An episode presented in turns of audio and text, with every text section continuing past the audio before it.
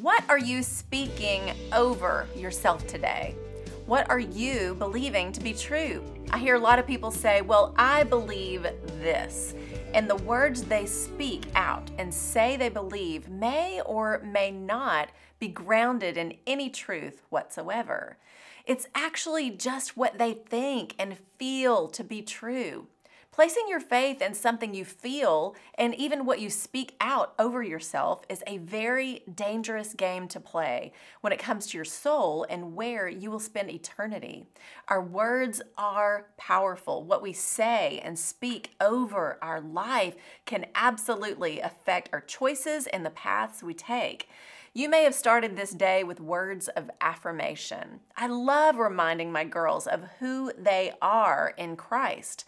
Those words are beautiful truths. I would simply challenge you to take a deeper look into where the roots of what you speak over yourself are found. If it's in opposition to the Word of God, you could be speaking yourself right out of God's best for your life. The Bible has so much to say about our words, how we speak them, and the heart behind them. Proverbs 18:21 tells us death and life are in the power of the tongue.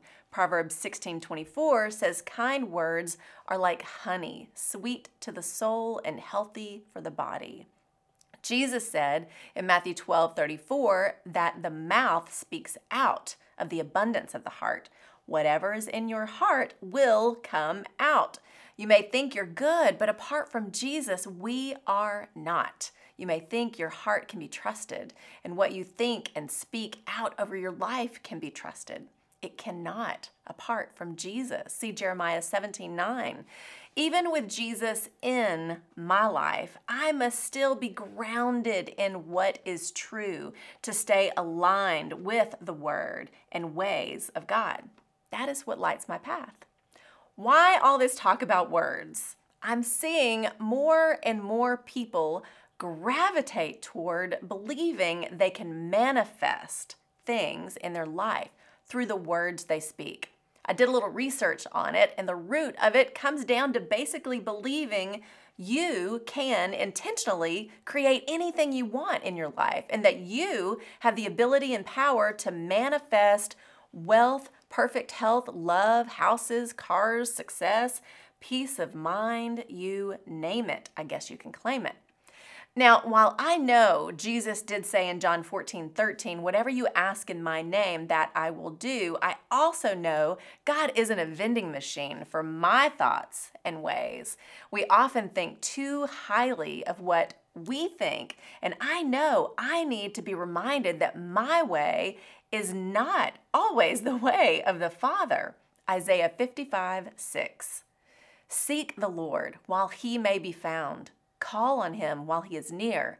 Let the wicked forsake their ways, and the unrighteous their thoughts. Let them turn to the Lord, and he will have mercy on them, and to our God, for he will freely pardon.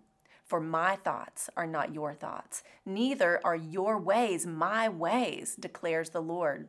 As the heavens are higher than the earth, so are my ways higher than your ways, and my thoughts than your thoughts. God's thoughts are higher than mine. God's ways are not mine. All I can see is all I can see, and my heart, my feelings, and my words, even at times, cannot be trusted. So, can I pray in faith and believe and ask and seek and knock for things in my life? Yes, but in doing so, I do in a humble posture with a heart that seeks the Lord's will and way above my own, like we're told to pray in James 4:15. It comes down to this question for us all. Is God on the throne and at the center of our heart and life or am I on the throne and at the center of my heart and life? If you hear anything today, hear this. Unlike what the world may tell you, it is not all about you. It's about a God who loves you and wants more for you than you could ever ask or imagine. That's the truth.